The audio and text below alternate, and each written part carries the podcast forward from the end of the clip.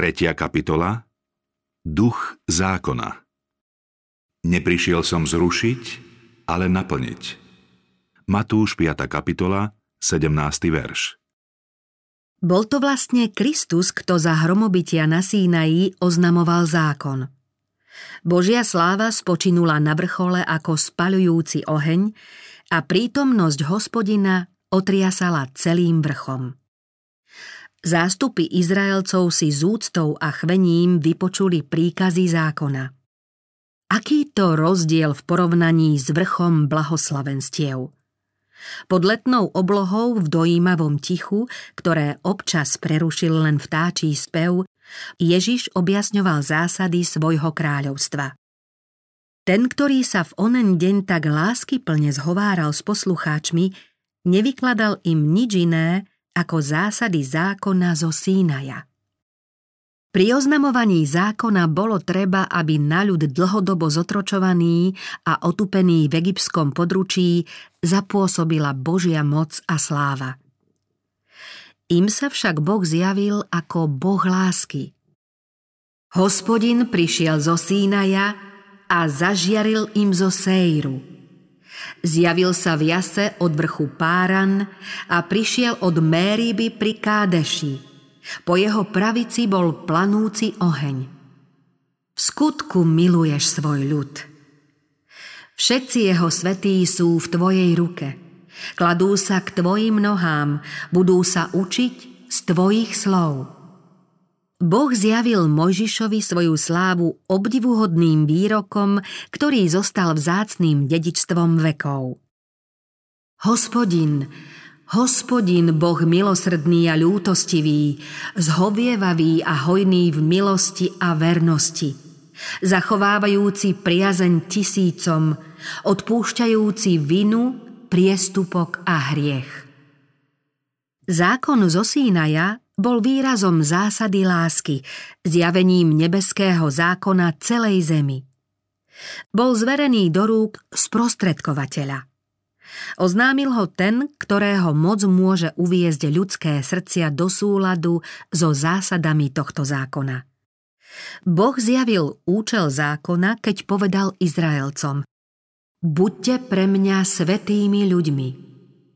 Izrael však nepostrehol duchovnú povahu zákona a jeho len ústami vyznávaná poslušnosť bola príliš často skôr obradným formalizmom než úprimnou oddanosťou srdca zvrchovanej láske. Keď Ježiš svojou povahou a konaním predstavoval ľuďom sveté, ušľachtilé a vznešené vlastnosti Boha a poukazoval na bezcennosť obradníckej poslušnosti, židovskí predstavitelia jeho slová nepochopili a neprijali. Usúdili, že zľahčuje požiadavky zákona. Keď im objasňoval základné pravdy samej podstaty ustanovenej bohoslúžby, unáhlene ho obvinili, že chce zrušiť zákon. Aj keď Kristus hovoril pokojne, jeho slová pôsobili tak závažne a mocne, že uchvátili srdce každého poslucháča. Prítomní očakávali, že zopakuje bezduché tradičné výroky a rabínske požiadavky, no toho sa nedočkali. Žasli nad jeho učením. Učil ich totiž ako taký, ktorý má moc, a nie ako ich zákonníci. Farizeji si všimli veľký rozdiel medzi tým, ako učili sami a ako učil Kristus – Videli, že majestátna čistota a krásna pravda vedia svojim hlbokým a ušľachtilým vplyvom osloviť mysle mnohých poslucháčov. Spasiteľová láskyplná vľúdnosť bola príťažlivá. Rabíni videli, že jeho učenie marí všetko ich výchovné úsilie. Ježiš búral deliaci múr, ktorý bol výtvorom ich sebeckej, povýšeneckej výlučnosti a oni sa obávali, že ak to dovolia, Ježiš odvráti od nich celý národ. Preto chceli pri vhodnej príležitosti podnietiť proti nemu odpor zástupov a umožniť veľrade, aby ho odsúdila a vydala na smrť. Ježiša na vrchu blahoslavenstiev pozorne sledovali špehovia. A pri vysvetľovaní zásad spravodlivosti farizeji šírili v zástupe názor, že jeho učenie odporuje Božím príkazom zo Sínaja. Spasiteľ nepovedal nič také, čo by podrývalo zbožnosť a ustanovenia, ktoré dostali prostredníctvom Mojžiša, pretože každý lúč nebeského svetla od Boha prijal tento veľký vodca Izraela vlastne od Božieho syna. Aj keď sa mnohí nazdávajú, že Kristus prišiel odstrániť zákon, Ježiš jednoznačne zjavuje svoj postoj voči Božím ustanoveniam. Povedal, nemyslite si, že som prišiel zrušiť zákon alebo prorokov. Sám stvoriteľ človeka a zákonodarca tu oznamuje, že zo zákona nehodlá odstrániť nejaký príkaz – Celá príroda od nepatrného prášku v slnečnom lúči až po svety vesmírneho priestoru podlieha zákonu. A od platnosti zákona závisí predsa poriadok a súlad v prírode. Podobne od veľkých zásad spravodlivosti usmerňujúcich život všetkých rozumných bytostí a od súladu s týmito zásadami závisí blaho vesmíru. Boží zákon existoval už pred stvorením našej planéty. Jeho zásadám sa podriadujú aj nebešťania a ak zem má byť v súlade s nebom, potom aj človek musí poslúchať božské ustanovenia. Bol to vlastne Kristus, kto prvým ľuďom v raji oznámil príkazy zákona, vtedy, keď ranné hviezdy zvučne plesali a jasali všetci nebešťania – Pozemským poslaním Krista nebolo zrušiť zákon, ale milosťou priviesť človeka späť k poslušnosti jeho požiadaviek. Milovaný učeník, ktorý na vrchu blahoslavenstiev počúval Ježišove slová, oveľa neskôr pod vplyvom Ducha Svetého napísal, že zákon je trvale záväzný. Hovorí, že hriech je predsa prestúpením zákona a každý, kto pácha hriech, koná aj proti zákonu. Boh jasne hovorí, že ide o staré prikázanie, ktoré máte od počiatku. Vraví o zákone, ktorý existoval už pri stvorení a znova zaznie zo Sínaja. V zmienke o zákone Ježiš povedal Neprišiel som zrušiť, ale naplniť. Použil tu slovo naplniť v takom istom zmysle, ako keď Jánovi Krstiteľovi oznámil svoj zámer, že chce naplniť všetku spravodlivosť. To znamená naplniť mieru, ktorú požaduje zákon a dať príklad dokonalého prispôsobenia Božej vôli. Kristovým poslaním bolo zvelebiť zákon a osláviť. Mal ukázať duchovný význam zákona, predstaviť jeho ďaleko siahle zásady a objasniť jeho väčšnú záväznosť. Ježiš Kristus je zosobnením povahy Božieho zákona. Tí najšľachetnejší a najúctyhodnejší ľudia sú len slabým odbleskom nebeskej krásy jeho povahy. Duchom svetým inšpirovaný Šalamún o ňom napísal Vyniká medzi desaťtisícami tisícami Všetko na ňom je vábne. Keď ho Dávid zahliadol v prorockom videní, povedal Ty si najkrajší z ľudských synov. Ježiš je presným obrazom Otca, žiarou jeho slávy a seba zapieravým vykupiteľom. Svojím životom ukázal, že podstatou zákona väčšnej spravodlivosti je nebeská láska a kresťanské zásady. Ježiš povedal, pokiaľ nepominie nebo a zem, nepominie ani jediné písmenko, ani jediná čiarka zo zákona, kým sa všetko nestane. Kristus svojou poslušnosťou potvrdil nezmeniteľnosť Božieho zákona.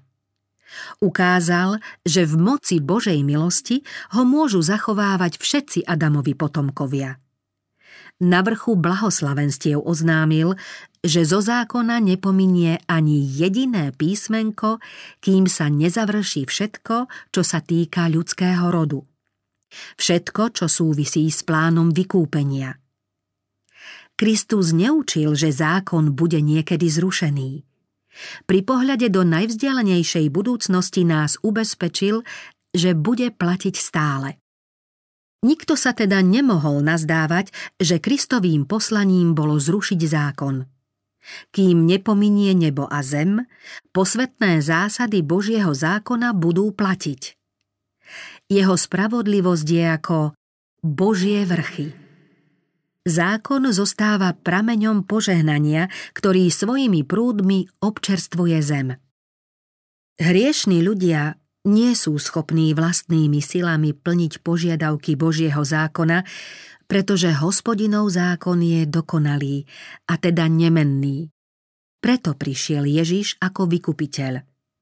Prišiel na svet, aby ľudí naučil žiť podľa zásad Božieho zákona tým, že ich poučal o vlastnostiach Božej povahy. Keď sa zriekneme hriechov a príjmeme Ježiša Krista ako svojho záchrancu, uznáme tým platnosť zákona. Apoštol Pavel sa pýta, či azda vierou pozbavujeme zákon platnosti? Vôbec nie. Naopak, potvrdzujeme ho. Zasľúbenie novej zmluvy znie. Svoje zákony vložím do ich srdc a vpíšem im ich do mysle. Symboly a predobrazy Krista ako Božieho baránka, ktorý sníme hriech sveta, zanikli jeho smrťou. Zásady spravodlivosti, vyjadrené v desatore, sú však stále a nemenné ako Božia vláda. Nezanikol ani jediný príkaz. Nezmenilo sa ani jediné písmenko, ani najmenší znak. Zásady, ktoré človek poznal už v raji ako veľký zákon života, budú platiť bez zmeny aj v novom raji. Po obnovení raja na zemi sa budú všetci vykúpení správať podľa zásad Božieho zákona lásky. Hospodine, na veky pevne stojí v nebesiach Tvoje slovo. Dávno viem z Tvojich nariadení, že si ich ustanovil na veky. Pravda a právo sú diela jeho rúk. Všetky jeho príkazy sú spravodlivé. Kto by teda zrušil čo len jedno z týchto najmenších prikázaní a učil by tak ľudí, bude označený za najmenšieho v nebeskom kráľovstve. Matúš 5. kapitola, 19. verš. To znamená, že tam nebude mať miesto. Kto svojvoľne prestupuje jedno prikázanie, nezachováva z nich v duchu a v pravde žiadne.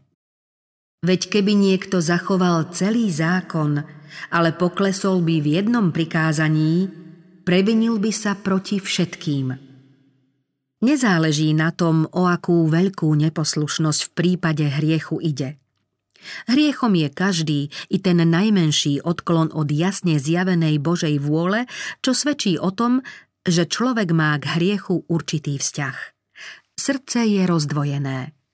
Zapiera Boha a búri sa proti zákonom jeho vlády. Keby ľudia mohli ľubovoľne odmietať Božie požiadavky a vytvárať si vlastné meradlá povinností, Stanovili by si také kritériá, ktoré by zodpovedali rozmanitým názorom a prevzali by vládu z Božích rúk. Vôľa ľudí by sa stala zvrchovanou. Tým by znevážili a zneúctili jedinečnú svetú vôľu, plán lásky s celým stvorenstvom. Len čo sa ľudia rozhodnú ísť vlastnou cestou, vždy sa dostanú do rozporu s Bohom. Pre svoj odpor proti najzákladnejším zásadám neba sa vylučujú z Božieho kráľovstva. ľahčovaním Božej vôle sa dostávajú na stranu satana, nepriateľa Boha i ľudí. Človek nevyžije z jedného slova, ba ani z mnohých slov, ale z každého slova, ktoré vychádza z Božích úst. Ak chceme byť bezpeční, nemôžeme prehliadať ani jedno slovo – hoci by sa nám mohlo javiť ako celkom bezvýznamné. Všetky prikázania Božieho zákona majú na zreteli dobro a šťastie človeka v časnom i väčšnom živote. Zachovávanie zákona je ako múr, ktorý chráni pred zlom. Kto túto Božiu ohradu kdekoľvek prelomí, zničí jej ochrannú moc. Tým otvára cestu nepriateľovi a pomáha mu pustošiť a zabíjať. Keďže naši prví rodičia výslovnú vôľu Božiu v jednom bode neposlúchli, otvorili bránu, ktorou na svet vnikol príval bied.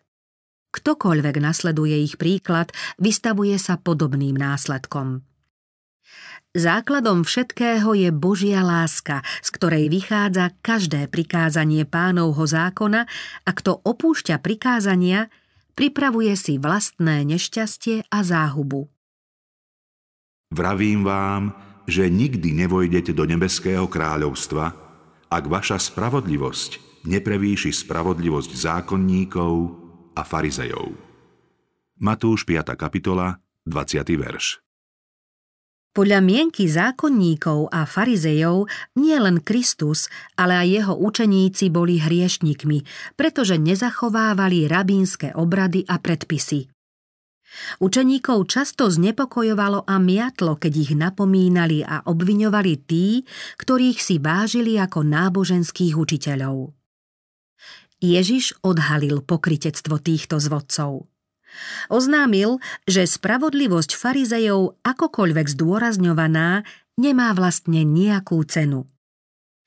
Židovský národ o sebe tvrdil, že je zvláštnym, Bohu verným a jeho priazňou obdareným ľudom. Kristus však Židom jasne ukázal, že sa im z náboženstva vytratila spásna viera.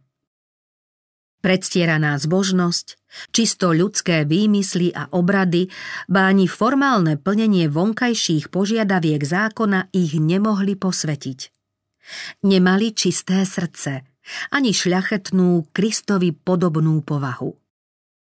Zákonnícke náboženstvo neprivedie človeka do súladu s Bohom. Tvrdá, strohá zbožnosť farizejov bez pokory, súcitu a lásky bola hriešnikom len kameňom úrazu.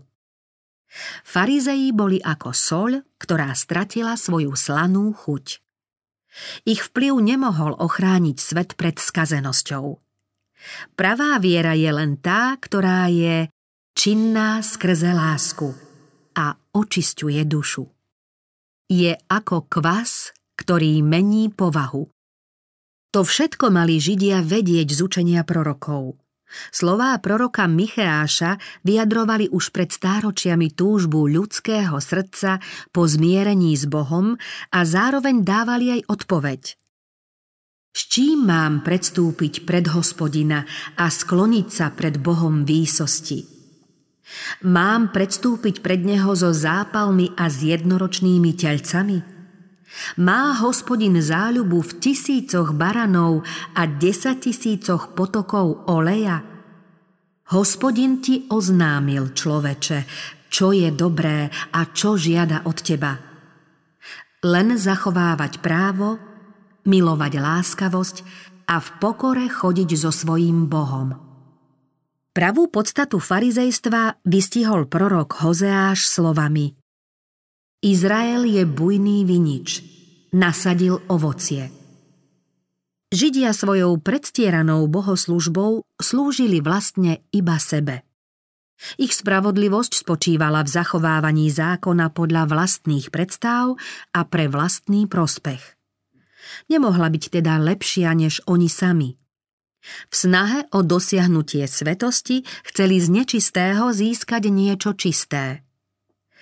Boží zákon je svetý a dokonalý ako sám Boh. Ukazuje ľuďom Božiu spravodlivosť.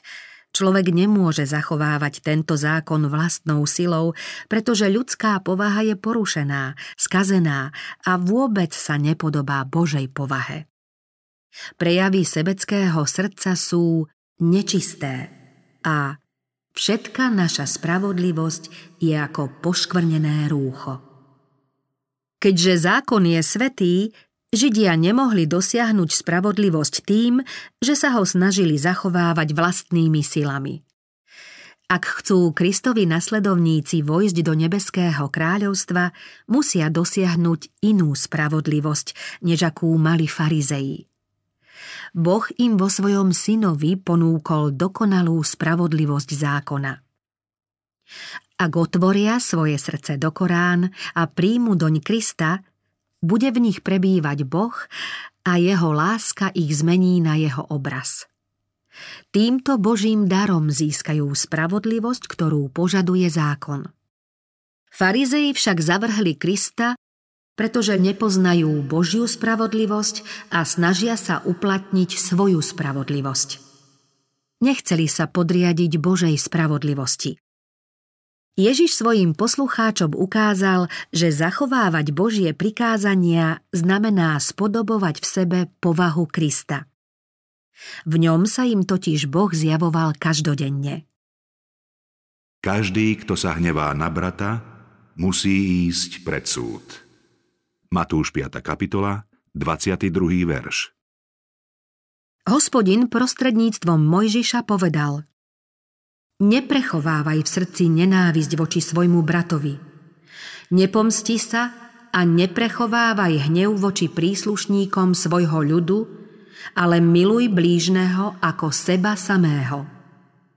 Kristus hovoril o tých istých pravdách, ktoré hlásali už proroci, ktoré však pre tvrdosť srdca a záľubu v hriechu boli zatemnené.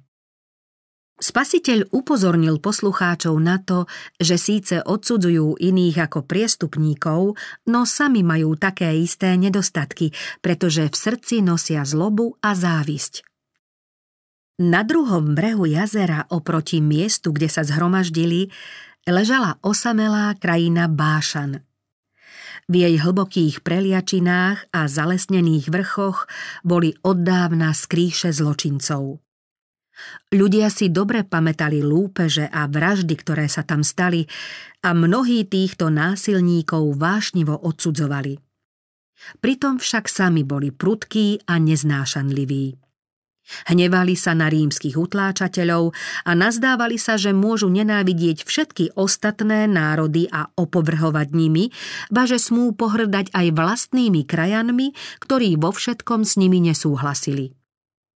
Tým prestupovali zákon, ktorý vraví nezabiješ.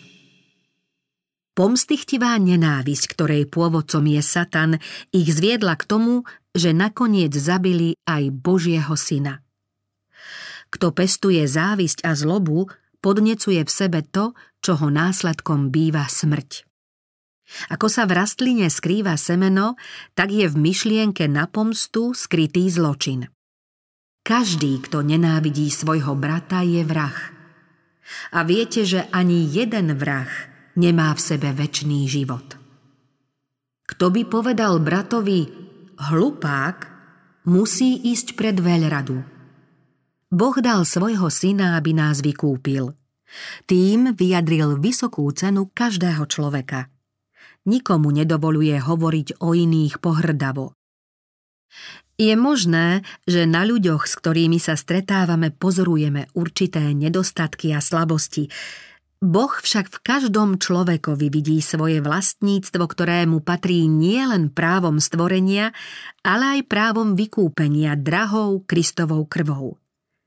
Všetci ľudia sú stvorení na Boží obraz. Aj s tými, ktorí padli najhlbšie, máme zaobchádzať úctivo a milosrdne. Bohu sa budeme zodpovedať za každé opovržlivé slovo o ktoromkoľvek človekovi, za ktorého Kristus zomrel. Veď kto ti prisudzuje prednosť?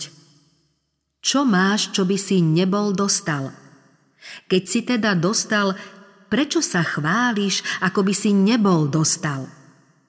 Kto si ty, že súdiš cudzieho sluhu? On vlastnému pánovi stojí alebo padá. Kto by povedal blázon, musí ísť do ohnivého pekla.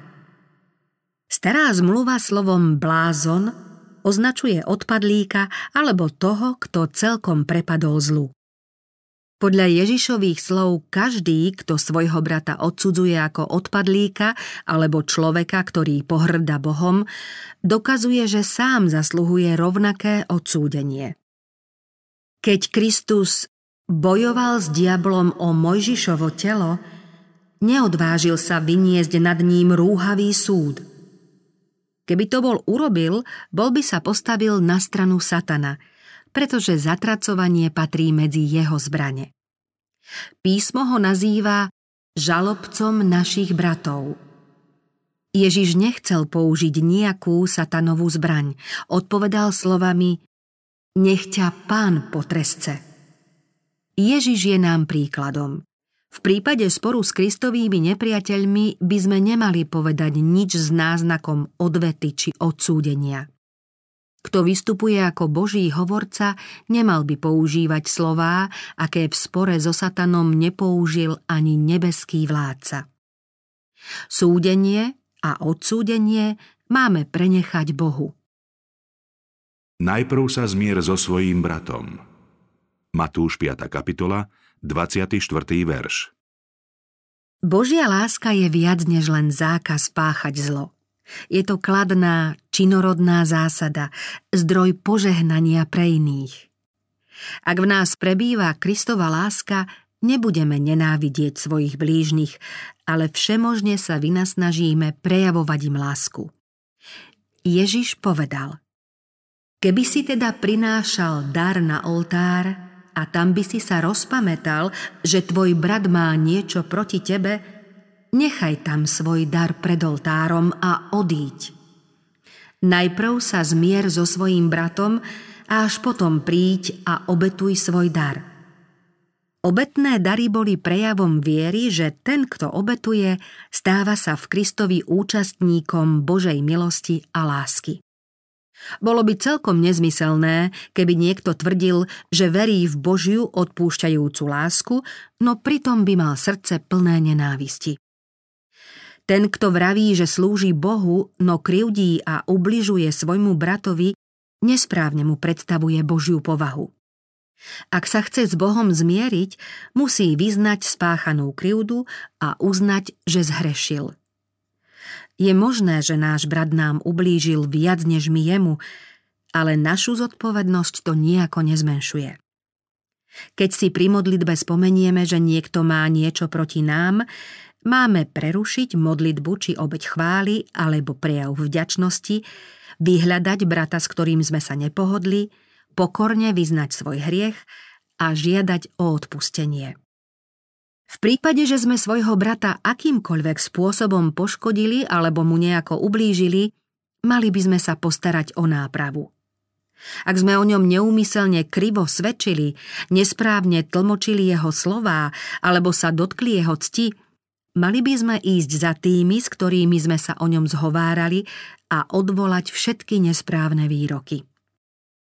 Keby sa bratia a sestry o svojich nedorozumeniach nezmieňovali pred inými ľuďmi, ale otvorene v duchu kresťanskej lásky hovorili o nich medzi sebou, predišlo by sa mnohému zlu.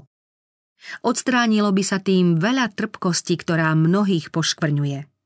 Ako pevne a srdečne by mohla následovníkov Krista pospájať jeho láska. Každý, kto sa žiadostivo pozerá na ženu, už s ňou scudzoložil v srdci.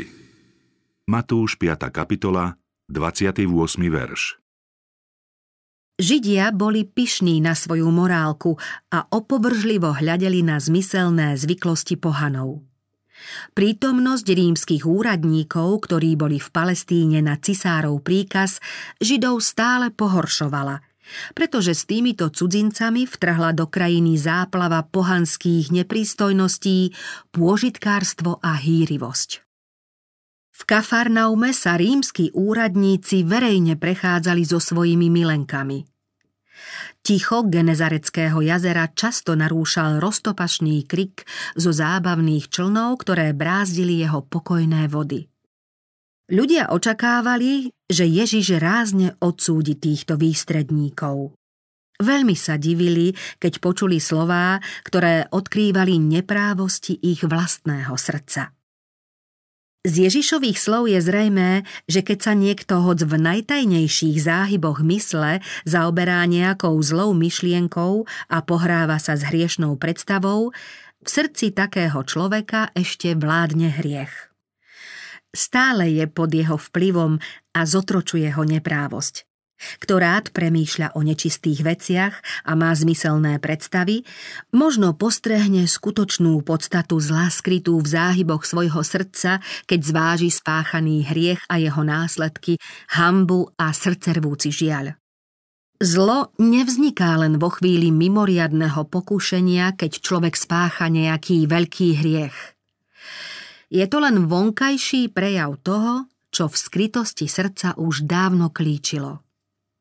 O čom človek rozmýšľa, toho nakoniec utvára, pretože zo srdca pramení život. Ak ťa zvádza na hriech pravá ruka, odsekni ju a zahoď.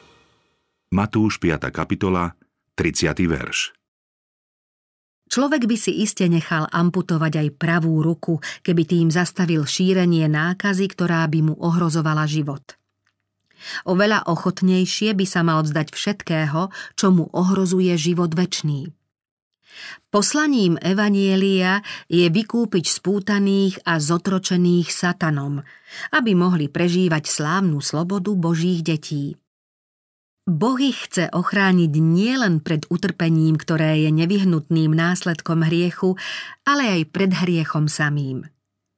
Hriechom ochromený človek má byť očistený a premenený, aby bol podobný obrazu jeho syna. Ani oko nevidelo, ani ucho nepočulo, a čo ani len do ľudského srdca nevstúpilo, to pripravil Boh tým, ktorí ho milujú. Len väčnosť vyjaví, aký slávny cieľ môže dosiahnuť človek obnovený na Boží obraz. Ak chceme dospieť k tomuto vznešenému ideálu, musíme sa zrieknúť všetkého, čo by nám mohlo pripraviť pád. Od nás závisí, či sa necháme zotročiť hriechom. Vylúpnutím oka či odseknutím ruky sa tu rozumie podriadenie vlastnej vôle Bohu. Dobrovoľné podriadenie vôle stvoriteľovi nám často pripadá ako vedomé poškodzovanie a mrzačenie vlastného života. Ježiš však povedal, že je lepšie, ak tvoje ja v záujme vstupu do väčšného života bude hoc aj zmrzačené. To, čo pokladáš za pohromu, môže byť bránou k najväčšiemu duchovnému zisku. Boh je zdroj života a preto skutočný život môžeme mať len vtedy, keď sme spojení s ním. Nejaký čas môžeme síce žiť aj bez Boha, ale skutočný život nemáme. V písme čítame Rozkošnica je zaživa mŕtva. Boh nám môže predlžovať život len vtedy, keď mu podriadíme svoju vôľu. Ježiš naznačil, že nad skrytými hriechmi, o ktorých sa zmienil, zvíťazíme len vtedy, keď sa mu bezvýhradne odovzdáme a tým príjmeme jeho život. Svoje hriechy sa síce môžeš snažiť pochovať v hlbinách vlastného srdca, v úsilí odstrániť ich z dohľadu ľudí, ale ako chceš obstáť pred Bohom? Ak sa spoliehaš len na seba a svoju vôľu nechceš podriadiť Bohu, rozhoduješ sa pre smrť. Boh je pre hriech, nech by sa vyskytol kdekoľvek, spaľujúcim ohňom – ak sa rozhodneš pre hriech a nezriekneš sa ho, potom Božia prítomnosť, ktorá spaľuje hriech, musí zničiť aj teba. Pritom však ide o obetovanie niečoho nízkeho v záujme niečoho vznešeného, o zavrhnutie pozemského kvôli duchovnému, časného kvôli väčnému. Boh nechce zničiť našu vôľu, pretože uplatnením vôle môžeme splniť to, čo od nás očakáva – Máme mu podriadiť svoju vôľu, aby nám ju vrátil očistenú a zušľachtenú. Má byť zapojená do Božej služby, aby Boh mohol cez nás šíriť lásku a duchovnú moc. Aj keď sa toto podriadenie vôle môže javiť zatvrdilému srdcu ako trpké a bolestné, predsa je pre teba užitočné. Jákob Pochopil víťazstvo premáhajúcej viery len vtedy, keď sa ako ochromený a bezmocný vrhol na hruď aniela zmluvy a získal titul Božieho kniežaťa. Len vtedy, keď začal kulhať, zastavili sa pred ním Ézavové ozbrojené zástupy a len potom sa pred ním sklonil faraón, pyšný dedič kráľovského trónu, aby si vyprosil jeho požehnanie tak sa aj pôvodca nášho spasenia stal dokonalým cez utrpenie. A synovia viery sa zo slabých stávali mocnými a zaháňali šíky cudzincov. Podobne aj chromý si ulúpia lup a slabý bude ako Dávid a dom Dávidov bude ako aniel Boží. Dovolené je mužovi prepustiť svoju manželku pre akúkoľvek príčinu? Matúš, 19. kapitola, 3. verš. V židovskej spoločnosti sa mohol muž rozviesť so svojou manželkou aj pre tú najmenšiu príčinu a žena sa potom mohla vydať. Následkom tohto zvyku bola veľká bieda a hriech. Ježiš v reči na vrchu jasne oznámil, že rozviazanie manželského zväzku je neprípustné. Jedinou výnimkou môže byť porušenie manželského sľubu. Povedal, kto prepustí manželku, ak len nie presmilstvo a vezme si inú, cudzoloží. Keď sa neskôr farizei pýtali Ježiša, či Boží zákon pripúšťa rozvod, pripomenul im ustanovenie manželstva pri stvorení. Mojžiš vám dovolil prepustiť manželku pre tvrdosť svojho srdca, ale od počiatku to nebolo tak. Pripomenul im šťastné dni v raji. Boh vtedy povedal, že všetko je veľmi dobré. Z raja pochádza manželstvo a sobota – Dve ustanovenia, ktoré majú slúžiť na oslavu Boha a na prospech ľudstva. Stvoriteľ spojil ruky bezhriešného páru a povedal Muž opustí svojho otca a svoju matku a prilne k svojej žene a budú jedným telom. Tým ustanovil manželský zväzok pre všetkých Adamových potomkov do konca času. To, čo sám väčší otec vyhlásil za dobré, bol zákon vrcholného požehnania a rozvoja človeka. Hriech narušil manželstvo a aj ostatné dobré božie dary, ktoré ľudstvo dostalo. Poslaním Evanielia je obnoviť čistotu a krásu manželstva.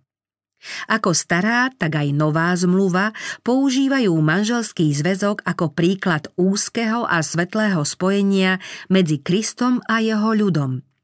Medzi spasiteľom a tými, ktorých vykúpil svojou smrťou na Golgote. Pán povedal, neboj sa, lebo tvoj tvorca je tvojim manželom. Jeho meno je hospodin mocností, tvoj vykupiteľ, svetý Izraela. Navráťte sa, odvrátení synovia, hovorí hospodin, lebo ja som sa oženil s vami. V piesni Šalamúnovej počuť hlas nevesty, ktorá hovorí Môj milý patrí mne, ja patrím jemu. Ten, o ktorom ona vraví, že vyniká medzi desať tisícami, odpovedá svojej vyvolenej – Celá si krásna, moja milovaná, a škvrny na tebe niet. Z Paulovho listu kresťanom v Efeze sa dozvedáme, že Boh ustanovil muža za hlavu ženy. Muž mal byť žene ochrancom a mal spájať všetkých členov rodiny tak, ako aj Kristus je hlavou cirkvy a spasiteľom tajomného tela. Apoštol píše – ako je cirkev poddaná Kristovi, tak vo všetkom aj ženy mužom. Muži, milujte svoje ženy tak, ako aj Kristus miloval svoju cirkev a vydal za ňu seba samého, aby ju posvetil, očistiac ju kúpeľom vody so slovom. Aby sám sebe pripravil cirkev slávnu, na ktorej niet poškvrny ani vrázky, ani nič podobné, aby bola svetá a bezúhonná. tak aj muži majú milovať svoje ženy ako vlastné telá. Jedine Kristova milosť môže urobiť z manželstva to, čím podľa Božej vôle má byť. Sprostredkovateľom šťastia a rozvoja ľudstva. Pozemské rodiny môžu svojou súdržnosťou, pokojom a láskou predstavovať nebeskú rodinu. Podobne ako začias Krista možno aj dnes pozorovať už len žalostný obraz pôvodného nebeského ideálu tohto posvetného zväzku. Kristovo evanielium ponúka útechu aj tým, ktorí sa sklamali tam, kde očakávali úprimné spoločenstvo a radosť. Ich trpký údel môže zmierniť trpezlivosť a láskavosť ako dar Ducha Svetého. Srdce, v ktorom prebýva Kristus, je plné jeho lásky a spokojnosti a preto vôbec netúži pútať na seba pozornosť iných ľudí. Keď sa človek odozdá Bohu, Božia múdrosť môže vykonať to, na čo ľudská schopnosť nestačí. Kristova láska môže spojiť dve srdcia, ktoré sa odsudzili a ochladli niečím pevnejším a trvalejším, než sú pozemské putá – sú to zlaté putá lásky, ktoré odolajú aj tomu najsilnejšiemu pokušeniu. Ja vám však hovorím, aby ste vôbec neprisahali. Matúš 5. kapitola, 34. verš. Z ďalších Ježišových slov vyplýva, že nemáme prisahať ani na nebo, lebo je Božím trónom, ani na zem, lebo je podnožou jeho nôh ani na Jeruzalem, lebo je mestom veľkého kráľa. Neprisahaj ani na svoju hlavu, lebo nemôžeš ani jeden vlas urobiť bielým alebo čiernym. Všetko pochádza od Boha. Všetko, čo máme, sme dostali od Neho. Ba treba dodať, že nám to získal Kristus svojou krvou. Všetko, čo vlastníme, nesie pečať kríža, pretože to bolo vykúpené tou najdrahšou krvou, Božím životom.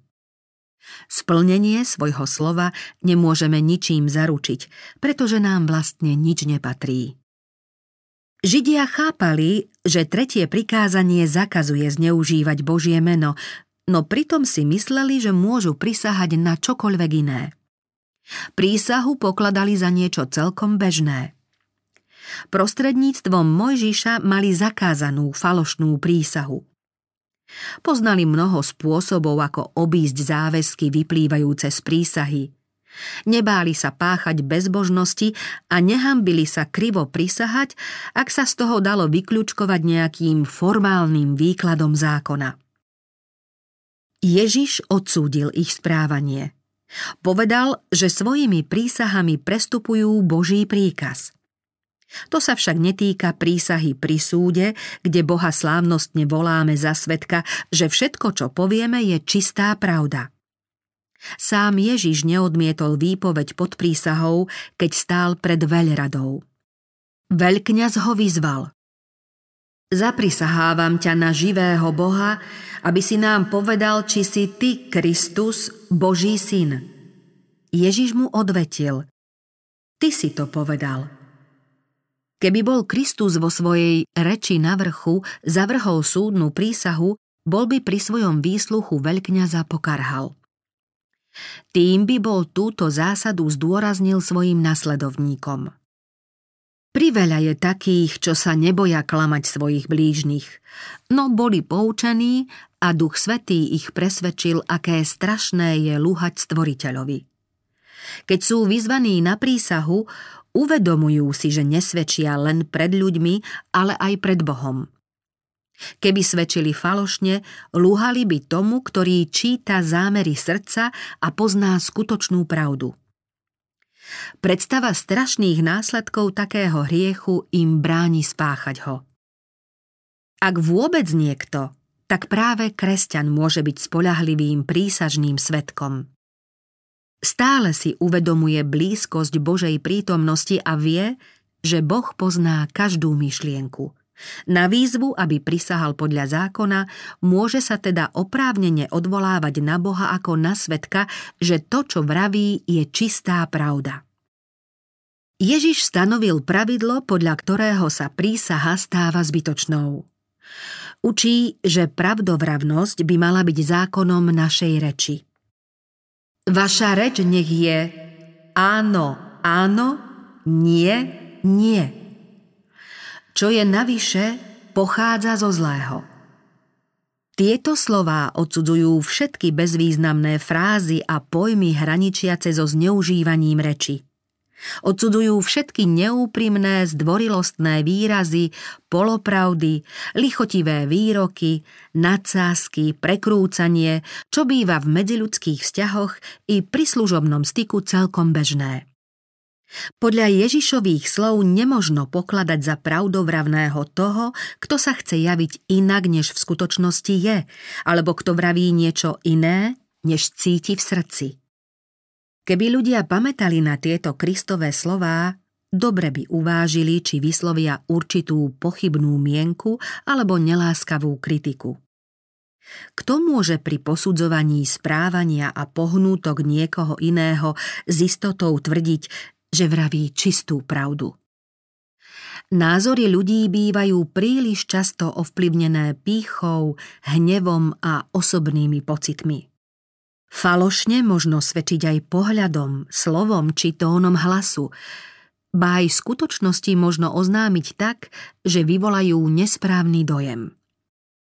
Čo je navyše, teda nad pravdu, pochádza od zlého. Každý skutok kresťana by mal byť jasný ako slnečný lúč. Pravda je z Boha. Lož v každej zo svojich nespočetných podôb pochádza zo satana – kto sa nejakým spôsobom odchyluje od priamej línie pravdy, podlieha moci zla. Hovoriť však vždy čistú pravdu nebýva ľahké ani jednoduché. Predsudky, jednostranný pohľad, neúplná znalosť a chybný úsudok nám pričasto znemožňujú správne pochopiť veci, s ktorými sa stretávame. Nemôžeme hovoriť pravdu, ak sa nenecháme viesť tým, ktorý je sám pravdou. Prostredníctvom apoštola Pavla nás Kristus vyzýva. Vaše slovo nech je vždy milé. Nech z vašich úst nevýjde nejaké zlé slovo, ale iba dobré, na budovanie, kde treba, aby počúvajúcim prinášalo požehnanie. Kristové slová na vrchu blahoslavenstiev sú vo svetle týchto biblických výrokov odsúdením nerozvážnych, posmešných a nemravných rečí. Žiada sa, aby naše slová boli nielen pravdivé, ale aj čisté. Tí, čo sa učia od Krista, nebudú mať účasť na neplodných skutkoch tmy. V reči i v živote sú jednoduchí, priamy a pravdiví, pretože sa pripravujú na spoločenstvo svetých, teda tých, ktorým sa v ústach nenašla lož. Ja vám však hovorím, neprotivte sa zlému.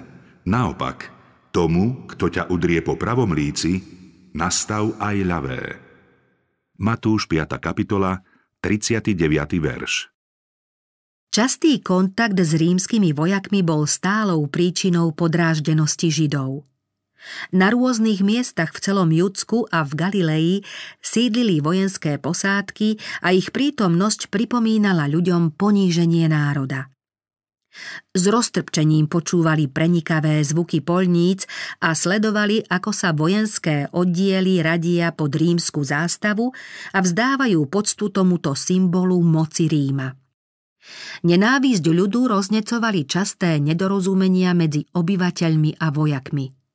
Neraz sa stávalo, že rímsky úradník, ktorý sa v sprievode vojenskej stráže ponáhľal z jedného miesta na druhé, zvolal židovských roľníkov, pracujúcich na poli a prinútil ich, aby mu náklad vytiahli do kopca alebo mu poskytli nejakú inú pomoc či službu.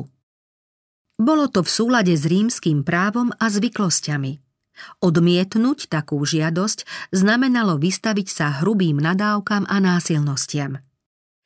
Každým dňom sa v ľuďoch prehlbovala túžba zvrhnúť rímske jarmo. Vzbúra rezonovala najmä medzi drsnými a smelými galilejčanmi. V blízkom pohraničnom meste Kafarnaume sídlila rímska posádka. Pri reči na vrchu si Ježišovi poslucháči všimli skupinu rímskych vojakov a zatrpknuto si uvedomovali pokorenie Izraela. Ľud túžobne hľadel na Krista v nádeji, že on je povolaný pokoriť píchu Ríma. Keď Ježiš videl tváre tých, čo od neho čakali pomoc, zosmutnel. Všimol si, ako ich ovláda duch pomsty a neskrotná túžba pomoci, aby mohli rozdrviť svojich utláčateľov. S bôľom ich napomínal, aby sa k nepriateľovi nesprávali tak, ako sa nepriateľ správa k ním. Ale aby tomu, kto ich udrie po pravom líci, nastavili aj ľavé. Ježiš im pripomenul starozmluvný výrok. Je síce pravda, že v Božom zákone, ktorý dal Boh svojmu ľudu prostredníctvom Mojžiša, je aj zásada oko za oko, zub za zub, ale tento príkaz platil pre súdy a nikto nemal právo pomstiť sa, pretože pán prikázal. Nehovor, odplatím sa za zlé. Nehovor, ako mne spravil on, tak ja spravím jemu. Neteš sa, ak padne tvoj nepriateľ. Keď je tvoj nepriateľ hladný, nakrm ho chlebom, ak je smedný, napoj ho vodou. Celý pozemský život Krista bol stelesnením tejto zásady. Náš spasiteľ opustil nebeský domov, aby priniesol chlieb života svojim nepriateľom. Hoci ho ľudia hanili a prenasledovali od narodenia až po hrob, odplácal sa im len svojou odpúšťajúcou láskou. Vo výroku proroka Izaiáša čítame vlastne Ježišove slová. Telo som nastavil tým, ktorí ma byli, a líca tým, ktorí mi trhali bradu. Tvár som si neukryl pred potupou a slinou. Strápený pokorne trpel a neotvoril ústa ako baránok vedený na zabitie a neotvoril ústa ako ovca, ktorá umlkne pred svojimi strihačmi. Z Golgotského kríža znela vo všetkých vekoch jeho modlitba, ktorou sa prihováral u otca za svojich vrahov, spolu so slovami nádeje umierajúcemu Lotrovi. Kristus žil v stálej prítomnosti Otca a preto všetko, čo ho v živote stretlo, pochádzalo z väčšnej lásky a svetu bolo požehnaním. V tom bol zdroj jeho útechy a v tom máme nachádzať útechu aj my. V kom je duch Kristov, ten vlastne prebýva v Kristovi. Úder namierený proti veriacemu v Krista dostáva spasiteľ, ktorý ho chráni svojou prítomnosťou. Nemusí odporovať zlu, pretože jeho ochranou je Kristus. Nech na ňo doľahne čokoľvek, Kristus to dovolil. Kresťana nemôže zasiahnuť nič, čo nedovolí náš pán. Všetko, čo dopustí on, slúži na dobro tým, ktorí milujú Boha.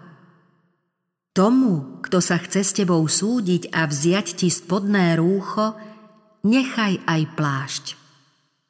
Ak ťa bude dakto nútiť k službe na jednu míľu, choď s ním dve. Ježiš radil svojim učeníkom, aby sa nebúrili proti požiadavkám vrchnosti, ale aby urobili viac, než sa od nich požaduje. Majú splniť povinnosť, na ktorú stačia, aj keby presahovala požiadavky zákonov krajiny. Zákon, ktorý dal Boh prostredníctvom Mojžiša, žiada ohľadu plnosť voči chudobným. Keď chudobný človek slúbil dať svoj odev ako záloh alebo záruku na dlh, veriteľ nesmel vojsť do jeho domu a odev vymáhať. Musel naň počkať na ulici, kam mu dlžník záloh prinesie a pri západe slnka mu ho musel bezpodmienečne vrátiť. V Kristovej dobe sa málo dbalo o tieto humánne ustanovenia – Spasiteľ však radil svojim učeníkom, aby rozhodnutia súdu prijali, aj keby presahovali rámec Mojžišovho zákona. Mali sa podriadiť aj vtedy, keby súd žiadal časť ich odevu. Mali dať veriteľovi nielen to, čo mu patrí, ale viac, než mohol podľa súdneho rozhodnutia žiadať. Ježiš povedal Tomu, kto sa chce s tebou súdiť a vziať ti spodné rúcho, nechaj aj plášť. Keď ťa bude niekto nútiť, aby si s ním šiel míľu, choď s ním dve. Ježiš potom pokračoval. Kto ťa prosí, tomu daj a neodvracaj sa od toho, kto si chce od teba požičať. Podobne učil aj Mojžiš.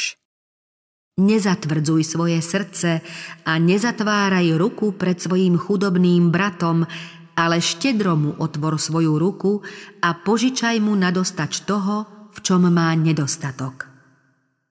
Tieto slová objasňujú zmysel spasiteľovho výroku. Kristus nás neučí dávať bez rozdielu všetkým, čo prosia o pomoc, ale hovorí požičaj na dostač toho, čoho má nedostatok. Ide však skôr o dar, než o pôžičku, veď máme požičiavať a nič za to nečakať. Milujte svojich nepriateľov. Matúš 5. kapitola, 44. verš. Spasiteľov príkaz Neprotivte sa zlému Židia ťažko prijímali a medzi sebou proti nemu reptali. Ježiš však vyhlásil niečo ešte naliehavejšie. Počuli ste, že bolo povedané milovať budeš svojho blížneho a nenávidieť svojho nepriateľa. Ja vám však hovorím, milujte svojich nepriateľov a modlite sa za tých, ktorí vás prenasledujú, aby ste boli synmi svojho Otca v nebesiach. Taký bol vlastný duch zákona, ktorý zákonníci nepochopením vykladali ako zbierku bezduchých a prísnych požiadaviek. Pokladali sa za lepších, než sú ostatní ľudia. Verili, že Boh ich zahrňa zvláštnou priazňou, pretože sa narodili ako Izraelci. Ježiš však jasne ukázal, že jediným dôkazom ich prednosti pred opovrhovanými publikánmi a hriešnikmi môže byť len to, ak ich pohnútky budú pochádzať z odpúšťajúcej lásky. Ježiš upriamil pozornosť svojich poslucháčov na vládcu vesmíru a nazval ho novým menom. Náš Otec. Chcela by pochopili, ako veľmi Boh po nich túži – Poučil ich, že Boh sa stará o každého hinúceho človeka ako o svoje stratené dieťa. Ako sa otec zmilováva nad synmi, tak sa hospodin zmilováva nad tými, čo sa ho boja. Okrem písma svätého sa s predstavou Boha ako Otca nestretávame v nejakom inom náboženstve – v náboženstvách pohanov ľudia pristupujú k najvyššej bytosti skôr zo strachu než z lásky, lebo ju pokladajú za zlé božstvo, ktoré treba zmierovať obeťmi a nie za otca, ktorý miluje svoje deti. Sami Izraelci boli natoľko zaslepení, že nechápali jedinečnú zväzť prorokov o Bohu a toto zjavenie Božej otcovskej lásky im pripadalo ako niečo celkom nové, ako nový dar svetu. Židia sa nazdávali, že Boh miluje len tých, čo mu slúžia. Podľa ich názoru to boli tí, čo plnili príkazy rabínov. Boli presvedčení, že Boh sa na ostatných ľudí hnevá a zlorečí im. Podľa Ježišových slov to tak nie je – na výslní Božej lásky je celý svet, ľudia dobrí aj zlí. O tejto pravde nás pouča sama príroda, pretože Boh dáva vychádzať slnko nad zlými aj dobrými a zosiela dážde na spravodlivých aj nespravodlivých. Zem každoročne poskytuje hojnosť svojich plodov a obieha okolo slnka nie vlastnou silou – na pravidelnej obežnej dráhe vesmírom drží obežnice Božia ruka. Len Božou mocou po lete prichádza zima a obdobie sejby vystrieda čas žatvy práve tak, ako v pravidelnom slede po noci prichádza deň. Na príkazné Božie slovo sa rozzelenáva rastlinstvo, pučia listy a rozvíjajú sa kvety. Darom Božej lásky je všetko dobré, čo máme. Každý slnečný lúč, každá kvapka osviežujúcej vlahy, každé sústo potravy, každý okamih života. Hoci sme sa správali neláskavo a svárlivo, že sme nenávideli jedni druhých, nebeský Otec sa nad nami zľutovával. Ale keď sa zjavila dobrota nášho Spasiteľa, Boha a jeho láska k ľuďom, zachránil nás nie pre skutky spravodlivosti, ktoré sme my urobili, ale podľa svojho milosrdenstva. Len Božia láska nás môže zmeniť na láskavých a prívetivých nielen k tým, čo sa nám páčia, ale aj k tým, čo robia chyby, blúdia a hrešia. Božie deti sú ľudia so zjavnými rysmi Božej povahy – Dôkazom, že patríme do Božej rodiny, nie je ani spoločenské postavenie, ani pôvod, ani národnosť a farba pleti, ba ani náboženská príslušnosť. O tom môže svedčiť len láska zahrňajúca všetkých ľudí. Prívetivé správanie sa stretne s ozvenou ešte aj u hriešníkov, ktorých srdce sa celkom neuzavrelo Božiemu duchu. Možno, že odplácajú nenávisť nenávisťou, na láskavosť však odpovedia láskavo. Len Boží duch robí človeka schopným na nenávisť odpovedať láskou. Láskavosť voči nevďačným a zlým ľuďom a dobré skutky konané bez nároku na odmenu patria k hlavným znakom členov nebeskej rodiny. To je spolahlivé znamenie Božieho kráľovstva, a Božie deti ním svedčia o svojom vznešenom poslaní. Buďte teda dokonalí, ako je dokonalý váš nebeský Otec. Matúš 5. kapitola, 48. verš. Slovo teda naznačuje, že ide o dôsledok predchádzajúcich myšlienok. Ježiš práve objasnil svojim poslucháčom neskonalú Božiu milosť a lásku a vyzval ich, aby boli dokonalí. Keďže váš nebeský Otec je dobrý aj k nevďačným a zlým, pretože sa znížil, aby vás povzniesol, vaša povaha sa môže podobať jeho povahe, takže sa môžete bez chyby postaviť pred ľudí i anielov. Podmienky väčšného života ako daru Božej milosti sú rovnaké, ako boli v raji. Žiada sa dokonalá spravodlivosť, súlad s Bohom a bezvýhradná poslušnosť zásadám Božieho zákona. Cieľ starozmluvnej úrovne povahy je rovnaký, ako predstavuje aj nová zmluva a nie je nedosiahnutelný. V každom Božom prikázaní či ustanovení sa skrýva aj určitý prísľub. Boh sa predsa postaral o to, aby sme sa mu mohli podobať – on vykoná toto dielo v živote každého človeka, ktorý sa proti tomu nevspiera svojou zvrátenou vôľou a nemarí jeho milosť. Boh nás miluje nevýslovnou láskou. Naša láska voči nemu sa prebúdza vtedy, keď začíname chápať skutočnú dĺžku a šírku, hĺbku a výšku Kristovej lásky, ktorá presahuje každé poznanie. Naše stvrdnuté srdce sa stane prístupnejším a pokornejším.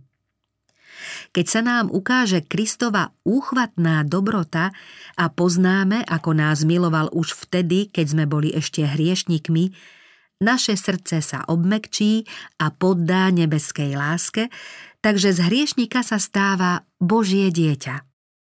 Boh pri tejto zmene nepoužíva nejaké násilie, ale hriech v ľudskom srdci nahrádza láskou. Takto sa z pýchy stáva pokora. Nepriateľstvo ustúpi vzájomnej láske a nedôveru nahradí dôvera. Márna bola snaha Židov získať dokonalosť vlastným úsilím.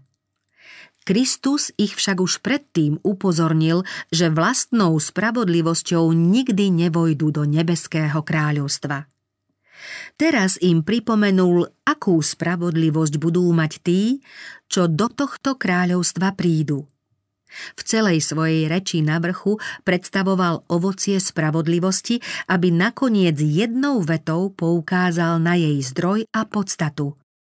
Buďte dokonalí, ako je dokonalý Boh. Zákon je prejavom Božej povahy. Sledujte teda dokonalé zásady svojho nebeského Otca, ktoré sú základom jeho vlády. Boh je láska. Ako zo slnka vychádzajú svetelné lúče, tak Boh osvecuje všetky stvorené bytosti svetlom svojej lásky a radosti. Štedrosť je prirodzená Božia vlastnosť. Nezištná láska je základnou črtou Božej povahy. Zmyslom slávy Boha je blaho jeho detí a jeho radosťou je nežná otcovská starostlivosť. On nás vyzýva, aby sme boli takí dokonalí, ako on. Sme povolaní šíriť svetlo a požehnanie v malom okruhu svojej pôsobnosti, tak ako je Boh zdrojom svetla a požehnania v celom vesmíre. Keďže sami v sebe svetlo nemáme, osvecuje nás svetlo Božej lásky a my máme odzrkadľovať jeho jas. Ak príjmeme ponúknutú dokonalosť, môžeme sa stať vo sfére svojej pôsobnosti podobne dokonalými, ako je Boh dokonalý vo svojej. Ježiš povedal, Buďte dokonalí, ako je dokonalý váš nebeský Otec. Ak ste totiž Božími deťmi, máte účasť na Božej prirodzenosti a nie je možné, aby ste sa mu nepodobali. Život dieťaťa sa podobá životu jeho otca. Ak ste Božími deťmi narodenými z jeho ducha, žijete životom pochádzajúcim z Boha. V Kristovi telesne prebýva celá plnosť božstva a Ježišov život sa ukáže na našom smrteľnom tele. Boží život stvárni vo vás rovnakú povahu, akú mal Kristus, čo sa prejaví rovnakými skutkami, akými sa vyznačoval jeho život. Tak budete žiť v súlade s každým prikázaním Božieho zákona, lebo hospodinov zákon je dokonalý, občerstvuje dušu. Láskou sa splní požiadavka zákona v nás, ktorý žijeme nie podľa tela, ale podľa ducha.